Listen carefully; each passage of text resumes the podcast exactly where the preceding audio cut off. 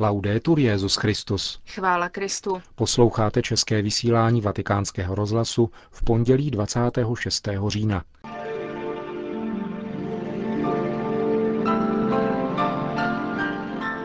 Benedikt XVI. přijal studenty a profesory Papežského biblického institutu.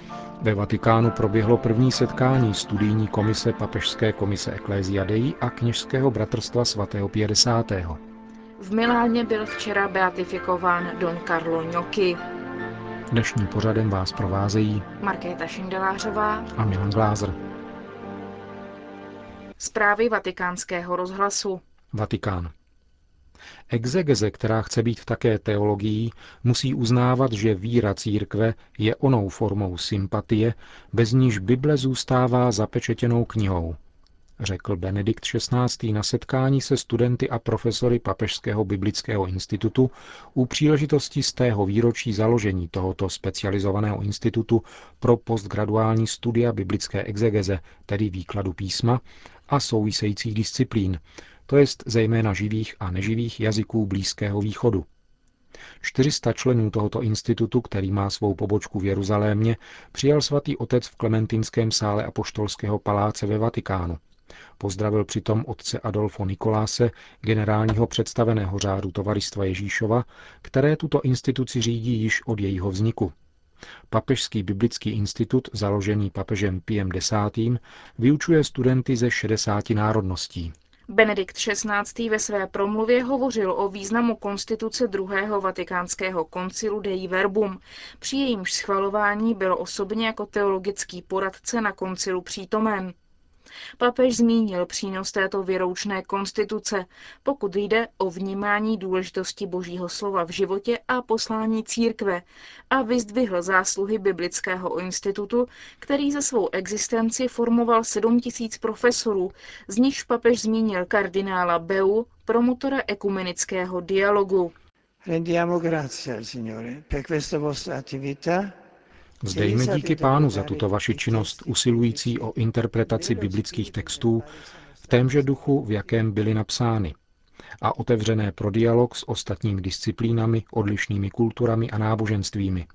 Váš biblický institut, třeba že zakusil také těžké momenty, byl vždycky veden v ustavičné věrnosti magistériu, podle účelu, jenž němu vlastní. Vždyť byl založen právě proto, aby město Řím mělo centrum vyšších studií posvátných knih a tak, co možno nejúčinněji biblickým učením a studiem všeho, co s tím souvisí, pěstovalo katolické církevní smýšlení.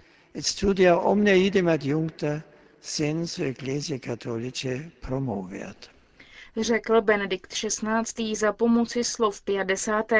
z jeho apoštolského listu, kterým byl institut založen. Potom papež povzbudil jeho členy k pokračování snahy přibližovat Bibli životu božího lidu svědomím služby, kterou od nich církev žádá. Společným přáním je, řekl dále svatý otec, aby se písmo svaté stalo v tomto sekularizovaném světě nejenom duší teologie, nýbrž také zdrojem spirituality a zdatnosti víry všech věřících v Krista. Papežský institut proto musí nadále růst jako církevní centrum studií nejvyšší úrovně v oblasti biblického bádání za použití moderních kritických metod a ve spolupráci se specialisty v dogmatice a v dalších teologických odvětvích, aby budoucí profesoři písma svatého se znalostí biblických jazyků a různých exegetických metod měli přímý přístup k biblickým textům. Citata Costituzione dogmatica dei Verbum Již citovaná věroučná konstituce o božím zjevení zdůraznila v této souvislosti legitimitu a nezbytnost historicko-kritické metody, kterou zhrnuje do tří podstatných prvků. Vnímavost k literárním druhům, studium dějného kontextu, zkoumání toho, co bývá nazýváno Sitz im Leben. Koncilní dokument zároveň klade důraz na teologický charakter exegeze a ukazuje silná místa teologické metody při výkladu textu. Základním předpokladem, na kterém spočívá teologické porozumění Bible, je totiž jednota písma a tomuto předpokladu metodologicky odpovídá analogie víry, to znamená porozumění jednotlivých textů z hlediska celku. Koncilní text podává další metodologický ukazatel. Poněvadž existuje jediné písmo, počínaje jediným božím lidem, který je v průběhu dějin jeho nositelem, potom čtení písma jako celku znamená číst ho v živé církvi a považovat víru církve za pravý klíč k výkladu. Exegeze, která chce být také teologií, musí uznávat, že víra církve je onou formou sympatie, bez níž Bible zůstává zapečetěnou knihou. Tradice neuzavírá přístup k písmu, ale spíše jej otevírá. Na druhé straně však církvy v jejich institucionálních organismech, pokud jde o výklad písma, patří rozhodující slovo. Právě církvi je totiž svěřen úřad autenticky vykládat Boží slovo, psané nebo ústně předávané, čímž vykonává svou pravomoc ve jménu Ježíše Krista.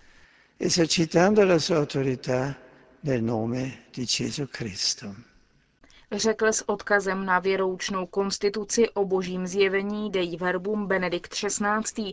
na setkání se členy Papežského biblického institutu u příležitosti z tého výročí jeho vzniku. Vatikán. V pondělí 26. října se v paláci posvátného oficia sídle Kongregaci pro nauku víry a papežské komise Ecclesia Dei konalo první setkání studijní komise tvořené zmíněnou papežskou komisí a kněžským bratrstvem svatého 50. za účelem zkoumání věroučních těžkostí, které dosud existují mezi bratrstvem a apoštolským stolcem. Čteme v tiskovém sdělení papežské komise Ecclesia Dei, které pokračuje. V srdečném, úctivém a konstruktivním ovzduší byly identifikovány nejzásadnější otázky věroučné povahy, které budou projednány a diskutovány během rozhovorů, jež budou pokračovat v příštích měsících, pravděpodobně každé dva měsíce.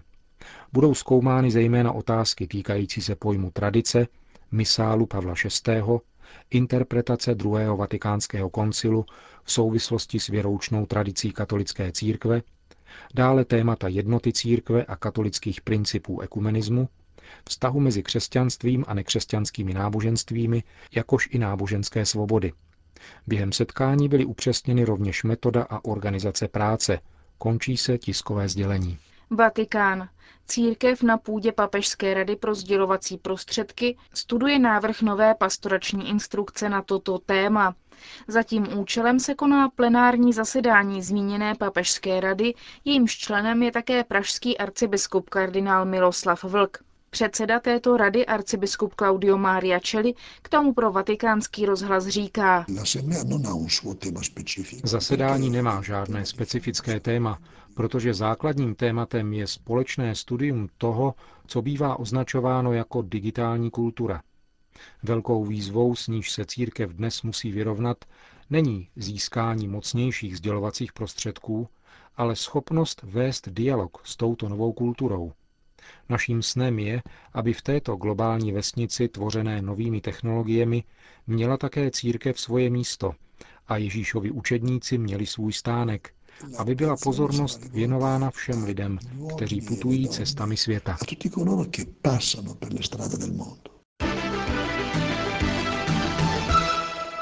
Miláno. Don Carlo Gnocchi, kněz plný pastorační horlivosti mezi mladými v oratořích i v nebezpečí války, který své poslání završil tím, že dal veškerou energii malým sirotkům, invalidům, postiženým dětskou obrnou.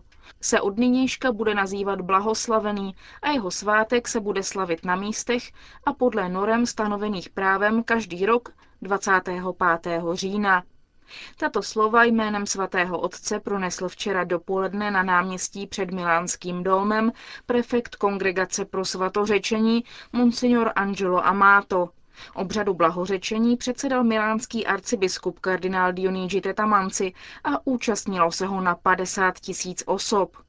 Proces blahořečení Dona Ňokyho zahájil v roce 1987 tehdejší milánský arcibiskup kardinál Carlo Martini. V prosinci 2002 papež Jan Pavel II. uznal jeho heroické ctnosti a prohlásil ho za ctihodného. Carlo Gnocchi se narodil v San Colombano a Labro v roce 1902. 6. června 1925 přijal kněžské svěcení. Působil jako spirituál institutu Gonzaga v Miláně.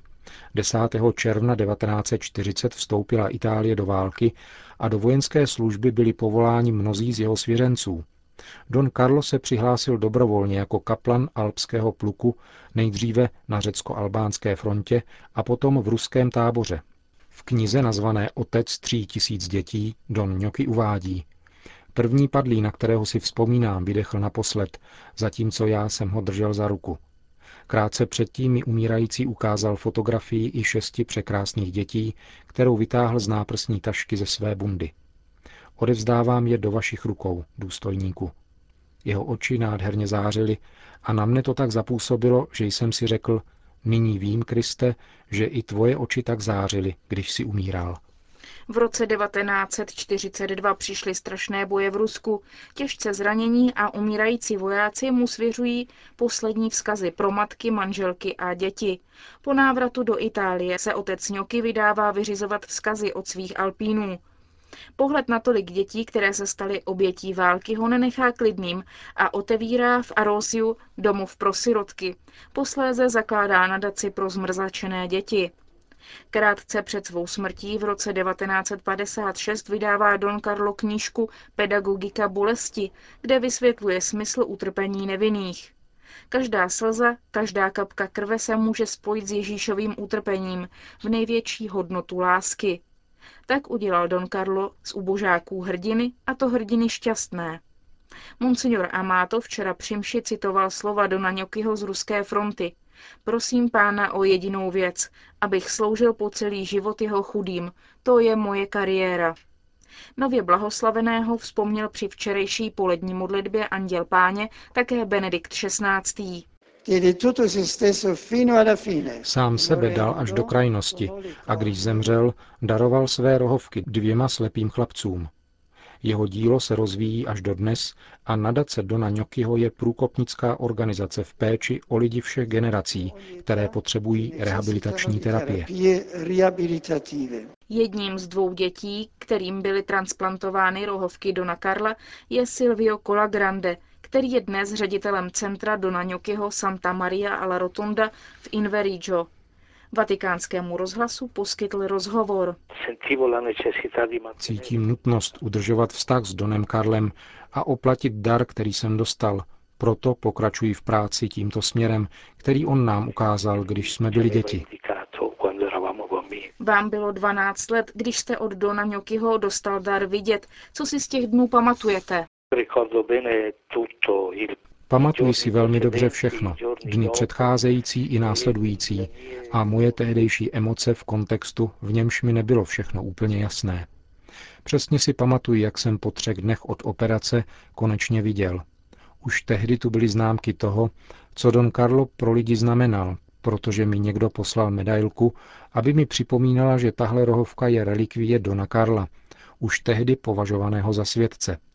Tahle myšlenka mě provází celý život, udržují stále živé pouto a zdá se mi důležité ho ukazovat v každodenní práci. Vy jste chápal tehdy v nemocnici, že vám bude transplantována jedna z rohovek do Naňokyho? Ano, bylo to 28. února a kolem 6 hodin večer mě začaly sestry připravovat, ale nikdo mi neřekl přesně, co se ten den stane.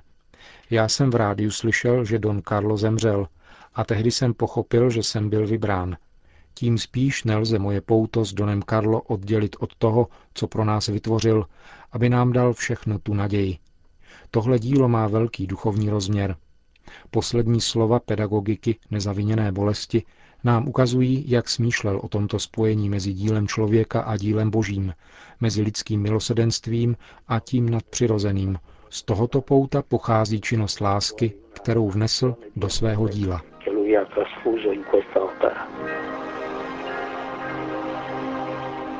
Končíme české vysílání vatikánského rozhlasu. Chvála Kristu. Laudetur Jezus Christus.